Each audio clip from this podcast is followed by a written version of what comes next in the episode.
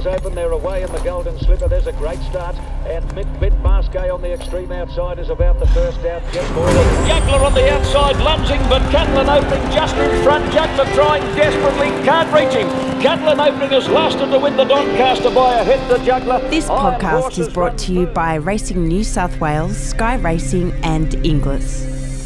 Entries are now open for the 2021 Inglis Select Yearling Sales Series. The series will again comprise five sales Classic, Premier, Easter, Gold, and the Hunter Thoroughbred Breeders Association May Yearling Sale to be held at Riverside in Sydney and Oaklands Junction in Melbourne. Each of the three primary sales, Classic, Premier, and Easter, will retain their regular places on the sales calendar. Following its success this year, the Scone sales will be moved permanently to Riverside on May 2nd and May 3rd and will be rebranded the HTBA Yearling Sale. The Gold sale in Melbourne will be held on May 16th. To discuss the placement of your yearlings, contact a member of the Inglis Bloodstock team. I've never before had the pleasure of interviewing a podcast guest with the threefold title of jockey, businessman, and inventor. But in the case of Queensland's Michael Pelling, that is a perfectly appropriate introduction.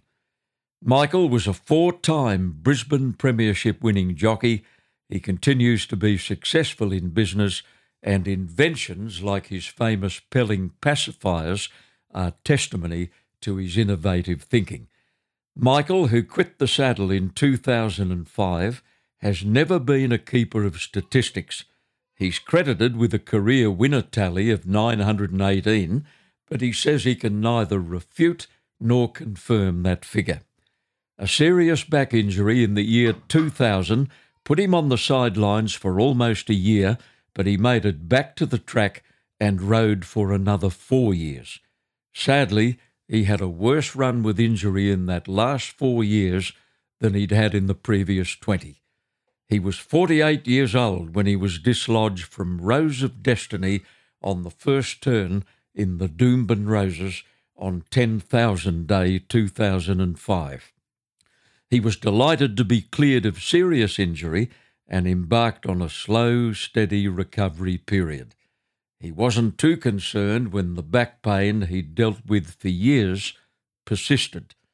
Two months after the fall, one of his doctors insisted he get further x rays, which revealed a fractured pelvis. Devastated and disillusioned, Michael Pelling instantly decided to announce his retirement.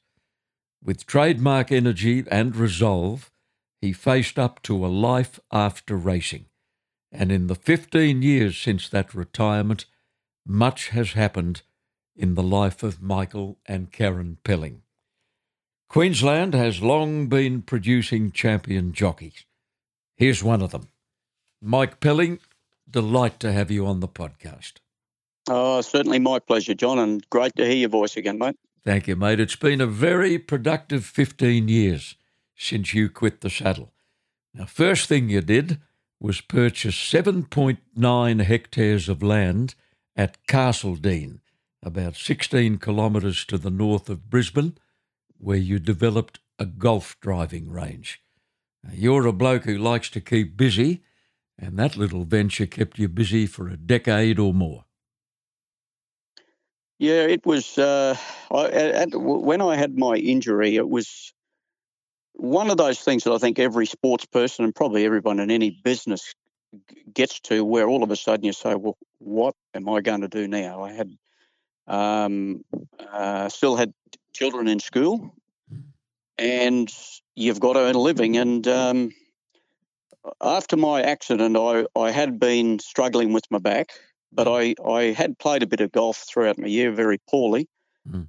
And uh, I knew a guy on the Gold Coast who owned a golf driving range, and I talked to him, and uh, he said, "Yeah, they, you get the right position, they're they're a good money earner." And I didn't know really how my injuries would repair, whether I'd be able to do much, but I felt that I could um, build a golf driving range, so that's where we started. And uh, it was just a paddock that was pretty swampy and uh, a lot of regrowth. And uh, but eventually it turned into a very good uh, golf driving range. Now, you sold that about three years ago, Michael, and still retirement wasn't on your agenda. So you looked for another project and you found one. You purchased a rundown former wedding reception resort at Maleny on the Sunshine Coast hinterland, and you've completed a very big refurbishment. You've brought it back to life, and you're looking forward to getting into the wedding reception business. When will you open? We look to tell the truth. When I bought this property, I thought I'd have it running in 12 months.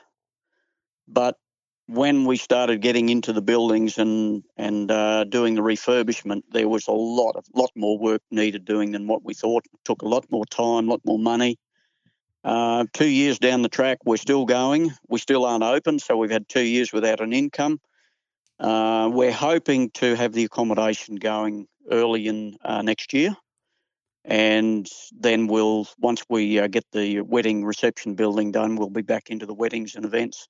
Good on you, mate. Exactly what you need. You've got to get that adrenaline flowing. It was uh, it was quite amazing, really, when I finally retired uh, from the golf driving range, and you know, um, uh, I'm sitting in a unit, and it took me three weeks of having nothing to do to realise, no, I could never retire. Mm. And so the property we bought up here in Maleny was one to keep me amused, I suppose, and keep me occupied, but because I've always had an interest in plants. Mm. Um, and I felt that uh, had the climate, but mainly the rainfall, to where you could grow a diversity of plants. And um, so, yeah, plants and landscaping, I think, is something that's brought me a lot of joy over the years. And I felt that, okay, if I can get this wedding and accommodation business going, well, that can earn its own dollars and I'll just keep uh, doing my planning and landscaping. Mike, you had two setbacks within two years, which really strained your finances. In 1998, you were embroiled in a Supreme Court case in which another jockey, Ray Cleese, sought damages from you for injuries he'd sustained in a race fall many years earlier the court ruled in his favour, and you were left with a huge bill. 22 years ago, that was a rough call. Yeah, it was. Uh, it was something that in those days, I think Malcolm Johnson had previously been been sued for a similar thing, mm. and I was probably the next one. And of course, there was no insurance. So, uh, despite what we thought was a you know, an open and shut case, there was no blame to be attributed to me. The judge ruled the, the different way, and uh, I had 21 days to pay a couple hundred thousand dollars. Now, two years after that, you were involved in a race fall at Eagle Farm that left you with a ruptured disc requiring a discectomy, uh, the removal of the damaged disc that was wreaking havoc with your sciatic nerve. Now, I mentioned this in the intro. You stunned family and friends when you were riding in races again less than a year later. And then from then until 2005, you lived with back pain. Now, Mike, there's no more necessary evil than anti inflammatories. They ease the pain, but they can cause awful ramifications. You couldn't get through a race day without them.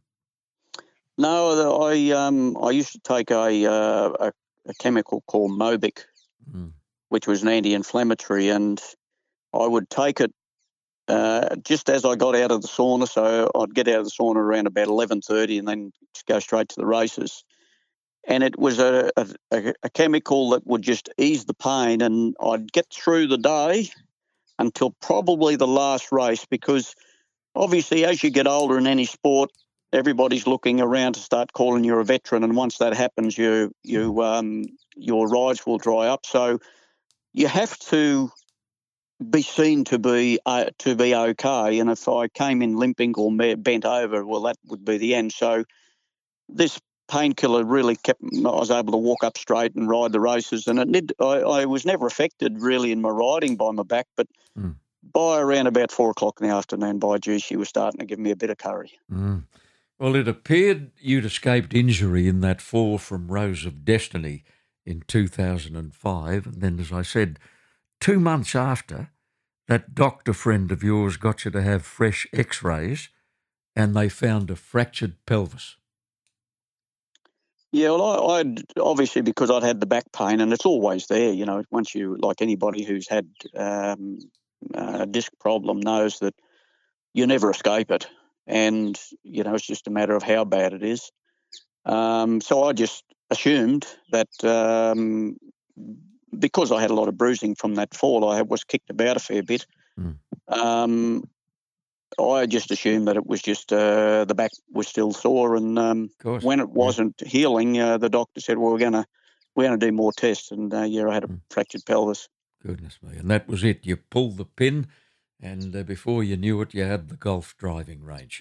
Now, Mike, you yeah. were one of ten kids born to Darcy and Edna Pelling, and you grew up on the family dairy farm at Malanda on Queensland's famous Atherton tablelands your principal memories of your mum and dad working seven days a week, never a holiday, never a change of scenery. That's the way it was back then. Yeah, it was just one of those things. Like a dairy farm is such a wonderful place for young children to grow up on. You know, you get exposed to everything in nature life, death, birth, um, the weather, the soil, the plants. Mm. You know, when you're a farmer, especially when you're growing crops and you really are in touch with life. And for a ch- child, it's brilliant. But for a parent, wow, I would never wish that sort of pain on anybody. They just worked, our parents just worked seven days a week, hmm. 52 weeks a year, rain, hail, or shine. It was just monotonous, endless work. And there was not a real lot of money in it, but I think it did help in the sense of uh, supporting fam- large families because you had your supply of milk, you had your supply of meat, you had your supply of eggs, mm. um, maybe a bit of pumpkins growing here, and you'd grow corn for the cattle, you'd eat that. So there was a few things that came off the farm that probably lessened the load financially for parents. Mm. Um, yeah, well, there was ten children in in uh, my parents' family, and our next door neighbours had thirteen. So when uh, when the bus came around, we originally went in a truck, but eventually they did get a bus when the boss came around to pick these two families up that had nearly filled the bus. Yeah, it wouldn't be a seat left. yeah, and, and, and we never really felt crowded. You know, it was no. Um, it was just that's just the way it was. You were riding ponies from a very early age, as most farm kids did back then. But things have changed, and you've got a very interesting theory. Now, these days, a much smaller number of country kids become apprentice jockeys because they no longer ride ponies around the farm. They prefer dirt bikes or quad bikes. They don't get to form an attachment to horses, Michael. No, and I, I think that probably would have happened to me um, had I been maybe 10 years younger. Mm more than likely I would have been riding bikes when I was a kid rather than rather than horses. And um, it's just the way the world has gone. You know, with the with the uh, advent of uh, machinery, horses have gradually phased out from from our lives mm. to where, uh, like on the properties, there's not a lot of horse horses ridden anymore, and horses horses are just something that uh, don't come into a lot of males' lives. And I think to me, I sort of look at what would attract a young male, say below the age of 15, to become a jockey. Well, the normal thing would be uh, a relationship with a horse. Mm. Um, now, unless they have a, a, connection to the racing industry, becoming a jockey doesn't even enter their minds um, because the jockey is no longer, because the, the racing is no longer publicised the way it was um, jockeys are no longer even recognised as sportsmen much anymore. Mm. You've got another theory. You envisage the day when female jockeys will dominate the riding ranks. Now, the numbers have increased dramatically in recent years all over Australia, and you believe this is a result of pony clubs and show jumping and dressage clubs who have a huge female membership. Girls get to love horses, and many of them are just drawn to the racing game. Yeah, I, I think that's just an inevitability. If if males aren't aren't riding horses and have no connection to to the racing, um, the, you've you've almost got to say, well, where are the trainers going to source their track work riders? Mm. And if any pony club throughout the country, um, there's probably ninety percent girls to males to fe- uh, females to males, mm. and the girls have a. I think girls have a different relationship with horses than males. I think they have a greater, uh, let's maybe an affinity or love. Mm. Um, so of course, when when a young girl gets involved with a horse, it can be a, it can be, I guess, love is a word that may not be the right word, but. Once they get that horse into their system, it's hard to get out. And of yeah. course, a lot of them migrate to the racing industry, and now, you know, the numbers of girls riding mm. um, is increasing all the time to where you might find that uh, eventually there'll be very few male riders, if any, in another 50 years' time. Mm. Uh, Michael, you've only got to look at the post race emotion shown by female strappers after these big races. The tears flow freely. I think for a, from a, a, point of view of a strapper, and it's one thing that I prided myself, I never ever forgot because I spent a lot of time strapping horses. Mm. Strappers put so much effort, so much time and effort into horses. You know, like the they live and breathe all these horses in the stable, and when one of their horses wins a big race, mm. it's such a pent up emotional thing. Whereas when you're a jockey, and especially these days where you're riding, you know, five, seven days a week, mm. it just becomes numbers. Like jockeys are hardly even got time to ride track work anymore. Mm. So the intimate relationship with horses is is uh, really not part of a jockey's life much anymore. It's more with the girls, that, oh, well, the guys, but the girls that ride track work, do the stables. They're the ones that are really tied up with the horses. After leaving school, you went jackarooing for a while on a cattle station where the head stockman suggested you had the right build to become a jockey. Now, he happened to know Pat Duff, a Brisbane trainer, very good with apprentices, and uh, it was the head stockman who put the wheels in motion for you.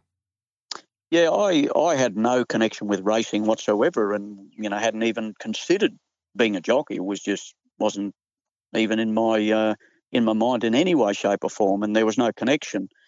But having ridden horses all my life, um, yeah, this guy Noel Scott, his name was, owned a horse that was trained by Pat Duff, and uh, he put a call into Pat Duff uh, about he come across this young guy that could ride a bit up up in North Queensland, and uh, was he looking for an apprentice? And of course, Pat was, and um, so a few phone calls were made to um, my parents, and uh, they asked me, and I said, "Well, I, I, you know, was smart enough to realise there's no money in jackarooing."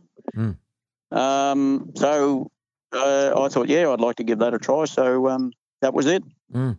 Now, a year after you started, poor old Pat got time when one of his horses returned a positive swab, and he was so disgusted he walked away from racing you went to Tom Doyle for a while and then later uh, to the late Bruce McLaughlin. So you had three masters during your apprenticeship.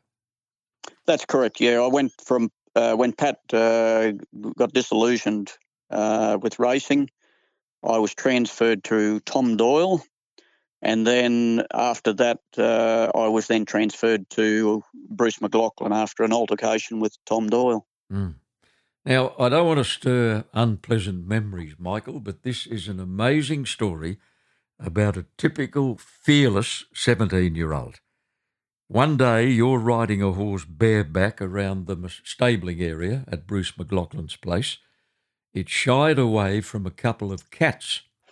It decided to buck and it hurled you into a big tree. You woke up three hours later.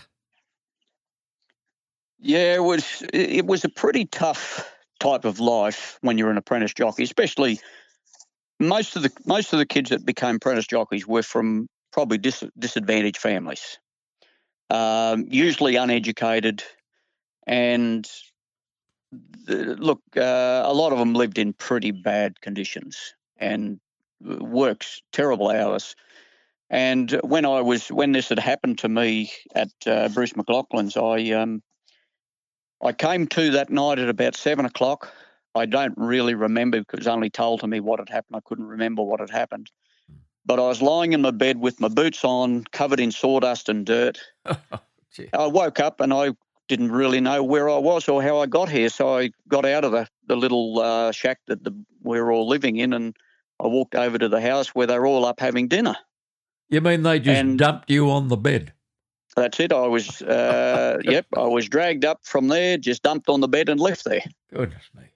And uh, I came to uh, that night at seven o'clock and uh, walked in and, um, the, yeah, that was that was really uh, that was just the, the how tough a life was, and Yeah. it wasn't really till a, probably a week and a half, maybe a little longer after that, that I um, a doctor who owned a horse in the stable took me down because I had a very stiff neck. Yeah.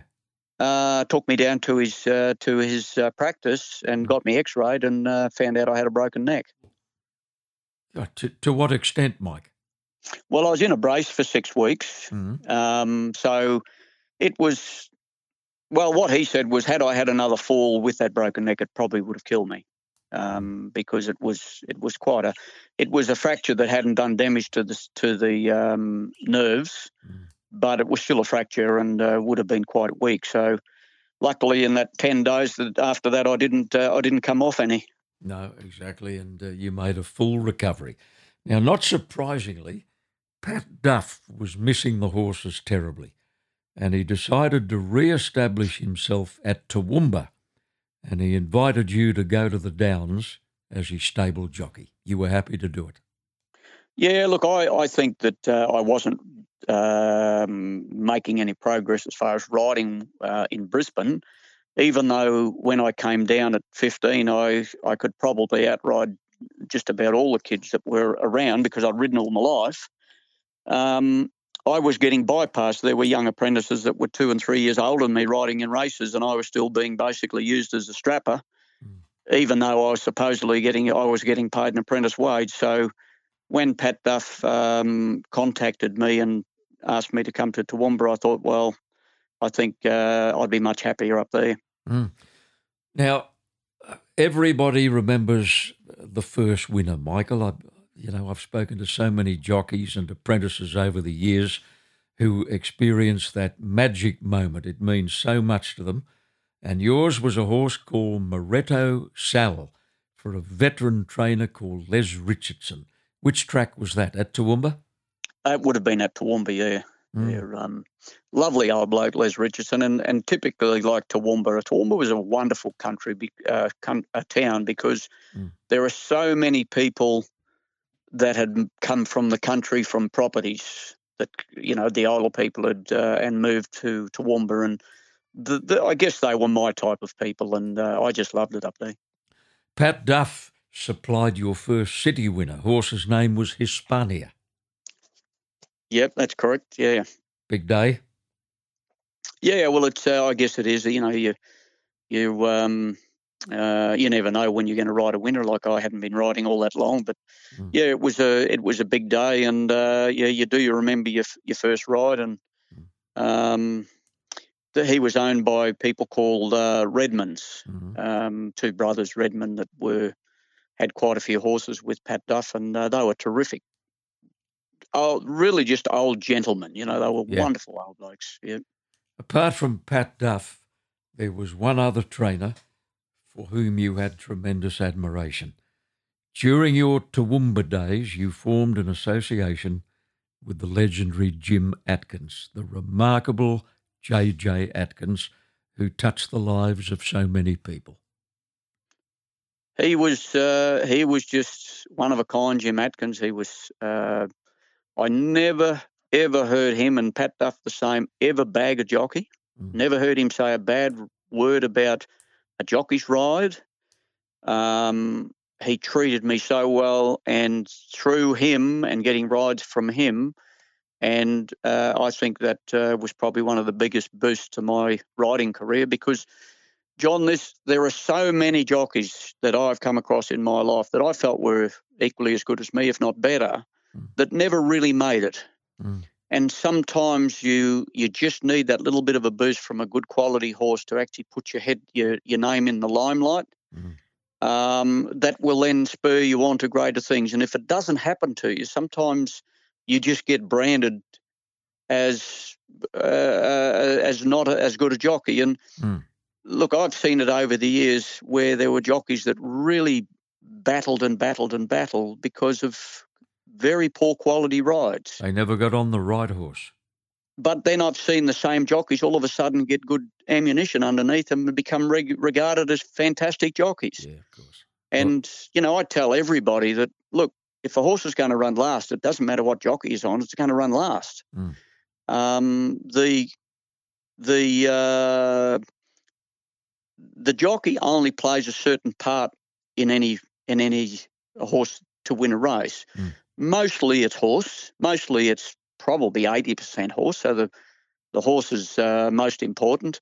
Mm. There's probably out of the extra twenty percent, there's probably ten percent jockey or fifteen percent jockey and five percent luck. Oh, absolutely. The jockey's job, really, Michael, is to be in the right place at the right time, and hopefully the horse will do the rest. Yeah, look, there is sometimes when you ride in a race, and it's happened to me on occasions where you've done something that was just your thing. That is either let the horse win or, you know, did something that put the horse in a good position. And and it's your own little personal feeling that, geez, I did that well. Mm. Even if you don't win the race, hardly anyone, unless it wins, no one ever recognises it. Yeah. But every jockey would have that where they've done some little thing in a race that they they thought was just brilliant. And uh, you do have those times. Mm. As I say, if a horse doesn't win, no one ever sees it. Mm.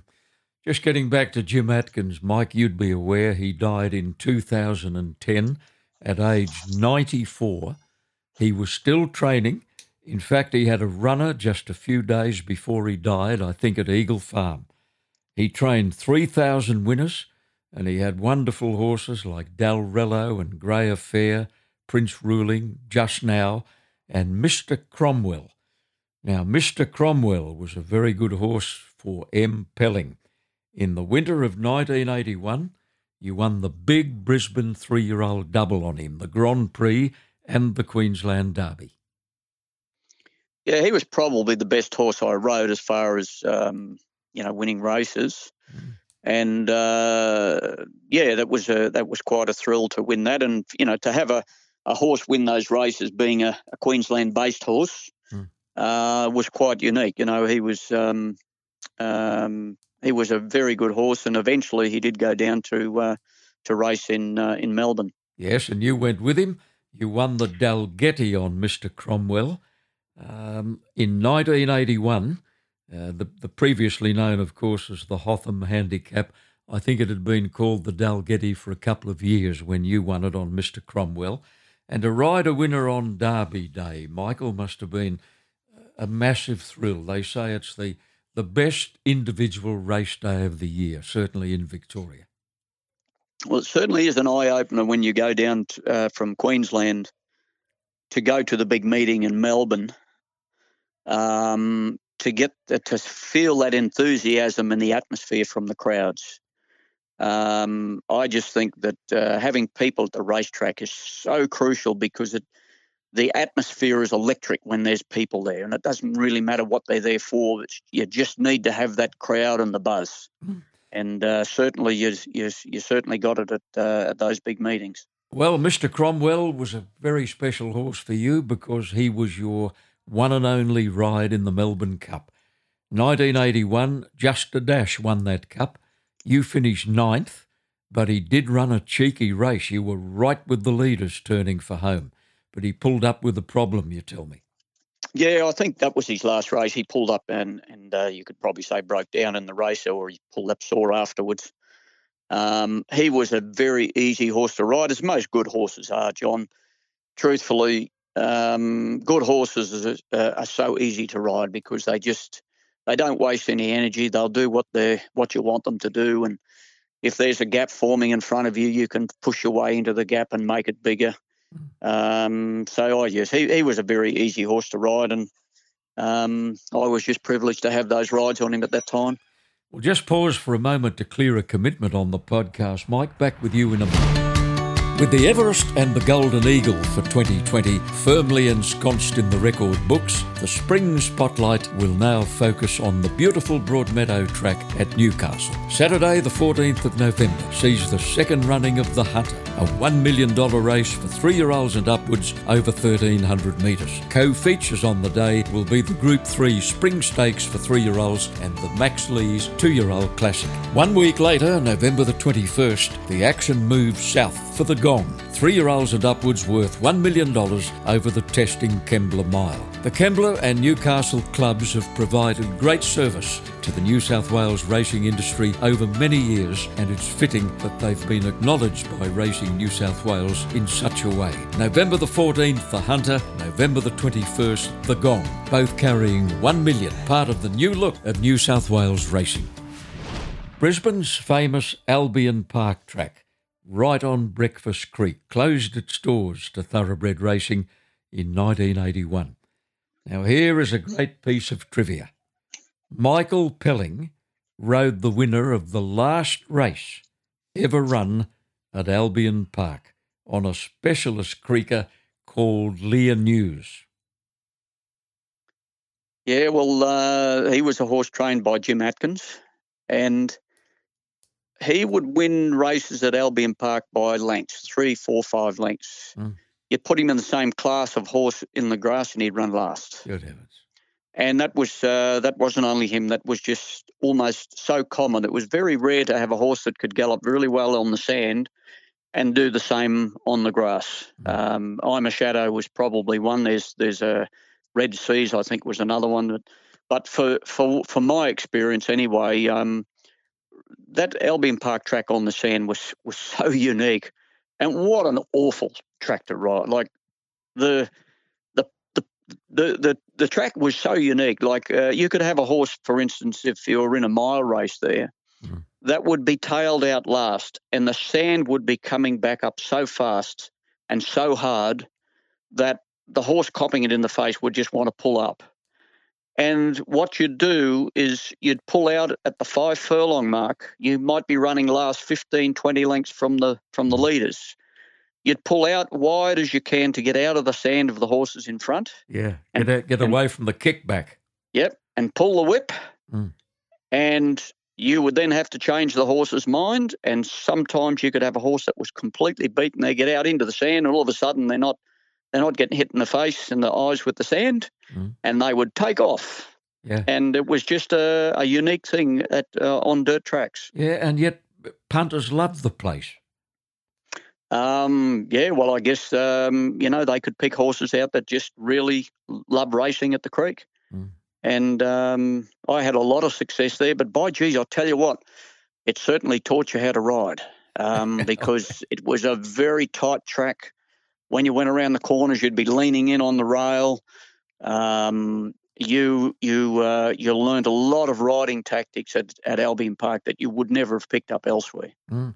Who was the top interstate jockey that had one ride there and said never again? Did you tell me that story? I didn't, mate. No, I don't know. Yeah, my, I think my... what what happened at Albion Park, um, or what would happen, it was so low that at, at a king tide, the, the the seawater would come up through the drains and flood the track. Goodness me. And there was a big flood, maybe in the early '80s, mm. that uh, where the the sand was all flooded with from the Brisbane River, and so they replaced the sand, but they didn't replace it with beach sand. They placed it with a very abrasive sand. Mm. And what would happen is uh, when you'd ride in the rush, because if there was any moisture on the track, you couldn't wear goggles because you'd they'd, they'd uh, you'd be blinded within a few minutes uh, with the goggles because the sand would leave stains on the goggles and you couldn't see. Mm. So you'd have to ride basically peering through, and you'd be crouched down behind your horse's mane and peek your head up every now and then to make sure you're not running into anyone in the front. Try to figure out who was doing what. Mm. And um, the sand was so abrasive that oftentimes the jockeys would go in between races into the bathroom and scoop out a, like a, a, a, quarter of a thumbnail of sand from their eyelids, and a lot of mm. times their eyes would be bleeding. Yeah. So it was uh, it it wasn't a comfortable track to ride on at all, and Um, it'd you would wreck your gear, your saddles would get wrecked, your boots would get wrecked. Oh man, it was just like being in a sandblast. So, Michael, there was, um, you know, uh, all round satisfaction among the jockeys when it became a harness track. Yeah, I don't think any of us, any too many of us shed a tear. uh, put it that way. Um, Yeah. yeah, it was unique. It was an experience, but um, no, I certainly uh, didn't look forward to getting getting sandblasted when we rose, rode at Albion Park. The Doomben 10,000 was a mighty race for you. You won it three times. The first in 1993 on Unequalled for the late Kelso Wood. You beat two very good uh, Brisbane horses in Buck's Pride and Meg's Ego. It was an all Queensland finish.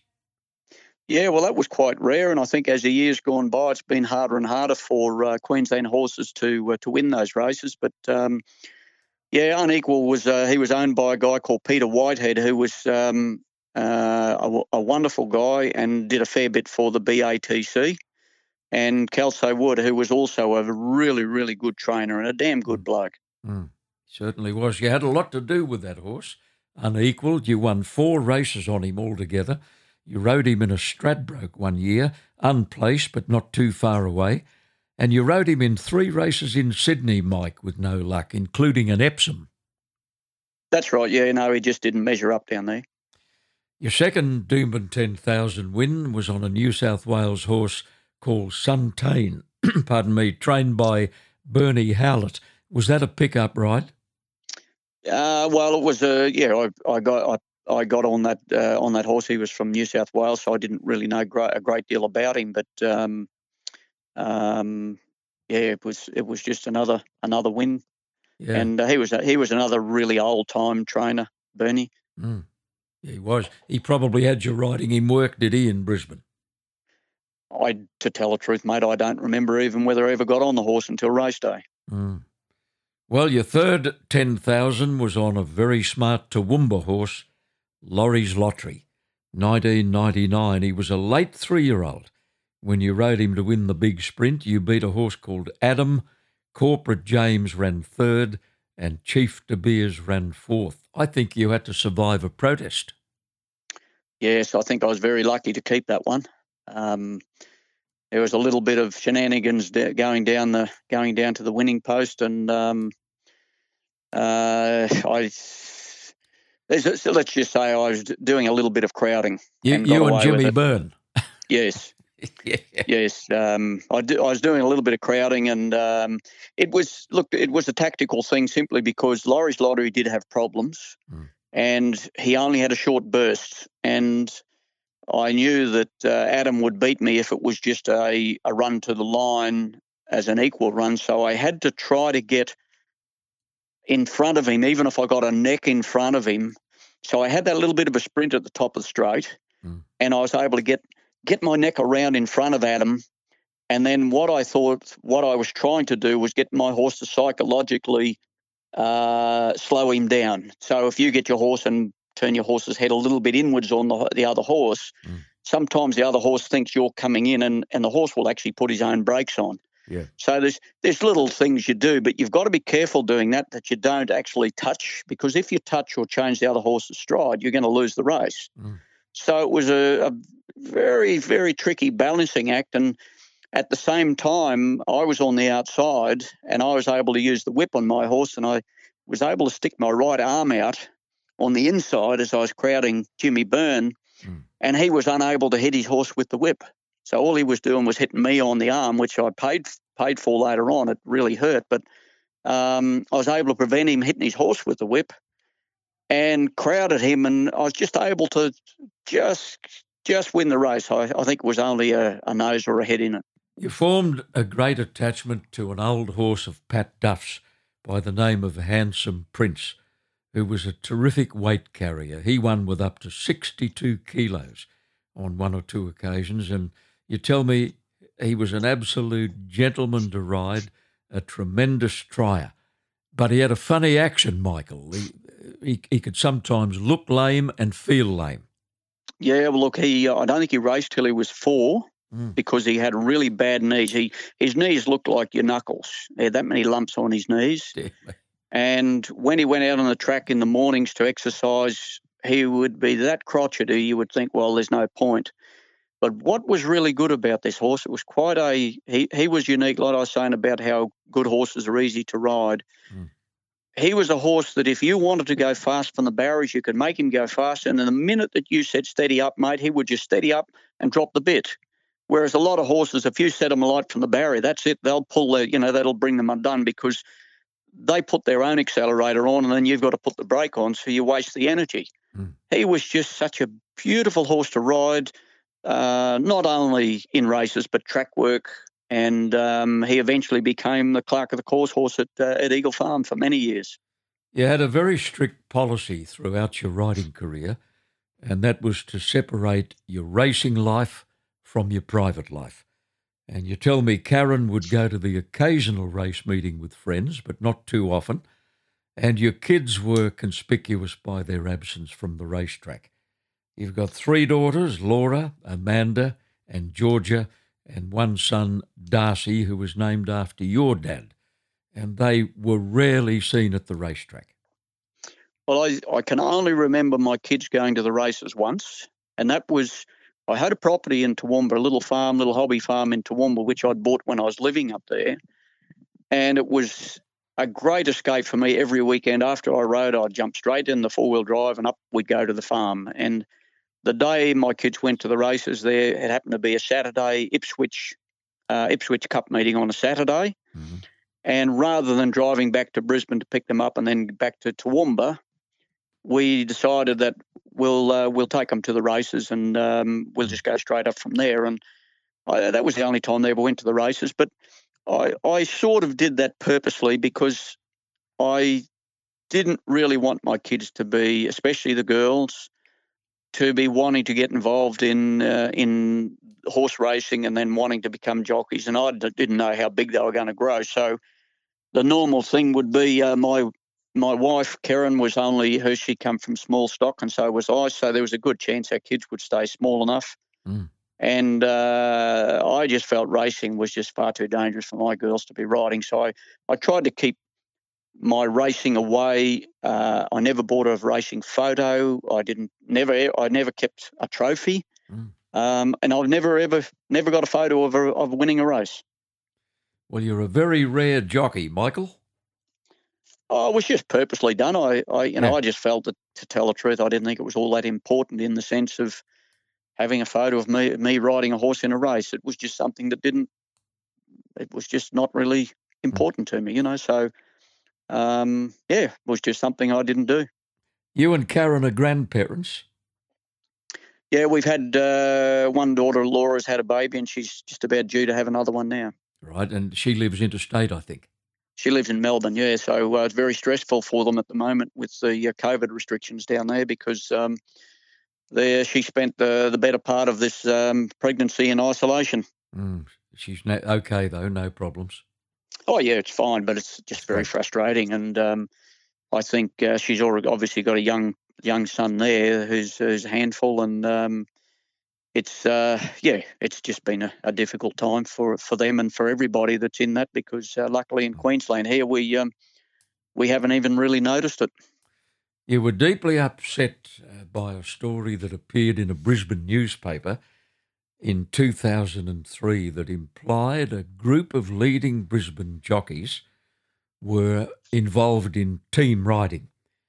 Now, you assumed, of course, that you were included in that group and you took the unprecedented measure of taking a lie detector test under the supervision of the Queensland Police. You had the findings from that test sent to the journalist who'd written the story. You don't do anything in half measures, do you? Well, again, it was just my how I guess my uh, brain was working at the time. My thoughts were I was I was really riding under a stay of proceedings with my back by that stage, and I knew that my riding career could be over at any day. Mm. Um, it was a day to day proposition with my back, and I thought, well, I've prided myself on my honesty and integrity throughout my riding career, and despite you know all the innuendo and rumours that you know, people want to circulate around about about jockeys and racing, Um, when this guy published this in the in the paper, we were not only me, but some of the other jockeys were quite incensed about it. And because he hadn't named names, there's not a real lot we could do. But I I didn't know where what I was going to do when I retired, and I felt, well, how the hell can I challenge this assumption? Mm. And not only this assumption, but something that most jockeys put up with most of their lives. So I thought, well, right, oh, well, I will, uh, I'll do the ultimate test. I'll subject myself to a lie detector test, and um, Bart Sinclair was the uh, was a guy that I rang about it, and he was the one that got the questions. I didn't know what the questions were going to be, mm.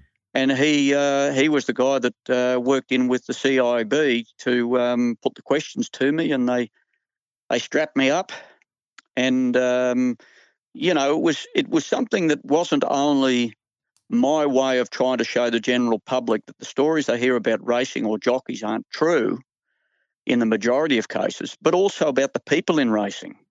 And one of the questions was in my riding career, bear in mind, you know, I'd been riding for 28 years mm. and I'd ridden for, you know, most of the trainers in Queensland and, and thousands of owners. And one of the questions was, have I ever been approached? No, have I ever been offered any incentive, whether it be money or reward, to prevent a horse from winning a race in my riding career. Mm. And I was and I was able to say quite clearly no. Mm. I had never ever been approached to stop a horse from winning. It's just something that didn't happen. Now I uh, will say that yes, there are some jockeys, probably the some that may be desperate, um, have some other problems in their lives where they're desperate, whether it be drugs or something but by far the majority are just out there doing their best. They make mistakes, mm. um, but by far the majority of jockeys are just out there, and and not only the jockeys, but this was a reflection on the trainers. No trainer ever approached me to stop a horse ever. No, owner ever approached me to stop a horse. So it was not wasn't only my way of of trying to clear my name; it was trying to paint a better picture of racing. Yeah protect than the what industry. most yeah what most people were were viewing you know and you can only tell your truth and I felt that okay as I bow out of racing because I felt when I hang up the saddle no one's ever going to be interested in me anymore um, I felt felt I needed to do it while I was riding it's well documented that you've been called the Thomas Edison of Australian racing you love the challenge of coming up with an idea that might have commercial potential. Now, perhaps your best known invention is the equine hood that became known as the Pelling pacifiers, headwear for horses which featured a mesh shield across the eye openings. Now, you originally intended them purely as eye protectors, but I think it was Jim Atkins who suggested there might be another benefit. The the idea for these goggles for horses really came from Albion Park, where what we found, we, we uh, if you rode with plastic goggles when the track was wet, you within five seconds of riding, you had to pull them down. So rather than having no eye protection, we started wearing as jockeys mesh goggles, mm. and we found the mesh stopped the majority of the large bits of sand hitting you in the eye mm. and it stopped the velocity. So you could ride with the mesh goggles without getting all your eyes cut about. Mm. But meanwhile, horses get a heck of a lot more damage to their eyes than what a lot of people think. And not only on sand tracks, on every track, especially track that is has got dirt flying up. And a horse's head is a lot closer to where it's coming from than what the jockey is. We're protected by the horse. So I then sort of put two and two together and said, wouldn't it be fantastic if you could build a mesh goggle to protect a horse's eye. And that's what I what I did. It took a long time to do it and test it, but it was never really taken seriously by horse trainers as an eye protector. But Jim Atkins uh, was using it, and he said to me one time, he said, "By gee, these things settle horses down." Mm. He said you should change their name. So we ended up changing to pacifiers. Mm. And to tell the truth, I think it was very poor marketing because yes, trainers did buy them to settle horses down or as a last resort if a horse, you know, needed something. But eye protection in Australia was never really taken seriously. You've been a bloke to think outside the square for most of your life. And when it came time to devise a marketing uh, method for the pacifiers, you did so in a very novel way. You galloped a horse on a private track. Uh, the horse was wearing a set of your pacifiers. You were wearing nothing. Now, that photo, Michael, got wide coverage, which is exactly what you hoped would happen. It it was uh, quite uh, amazing how this came about, and and I guess like all of us, you have to blame alcohol. I was at a barbecue, and I'd I'd made these goggles up, and we did some photographs of horses wearing the goggles, but they very hard to distinguish but wearing the goggles or wearing just a set of blinkers. And sitting around having a having a drink with some friends one night, and one of the friends was a photographer I said, "Well, what what can I do to draw attention to them?" And and the, he said, uh, "Well, you just do what everybody else does. Just get a naked girl to sit on them.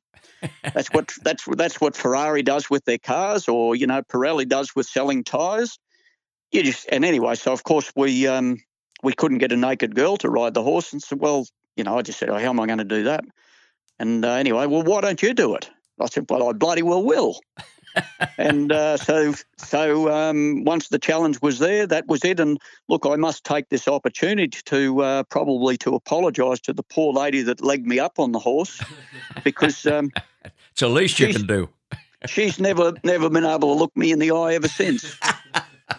and they tell me uh, copies or prints of that uh, original photo can be found all over Australia. It was quite funny because um, we had these uh, these horse goggles for sale at one of the saddleries on the Gold Coast, and I'd put a, the poster because I'd only done one or two of these posters up, um, and the uh, the saddlery rang me up and said, "Oh, we've got so much interest in your in your pacifiers, and uh, or your protectors as they were called then." Hmm. And I thought, "Oh, fantastic! I'm glad, glad. You know, well, okay, well." What's uh, what's happening? They said, well, it's actually not the, the the protectors themselves. People want to get your photograph. Mm. So um, what we did, we printed a heap of them up, and they were they were purchased by pubs and clubs and people all over Australia. And um, yeah, it was just one of those funny little quirky things you do at the time. And mm. I didn't put a great deal of thought into it. It was just one of those things that happened, and I think it was a harmless little um, Exercise. harmless little advertising thing. Yeah, and it yeah, worked. It was, and it worked. Michael, yeah. we've only got a couple of minutes left, and uh, uh, which is a pity because I had several more questions for you. But just quickly, another one of your inventions that got uh, uh a very high profile was a fishing bait. Now, you were of the opinion that the bream species of fish loved bread, but bread wouldn't stay on a fishhook. So you made that a major project. How'd you go with that one? Well, again, it was just one of those things you observe. And, and uh, uh, John, I will tell you, and this is something I haven't told you in the past, but mm. just recently there was a young girl that died from swallowing a button battery. Mm. And I don't know whether you remember or you uh, people would remember that some years ago, about five years ago, another young girl, I think her name was Steer, mm. were also died from swallowing a button battery.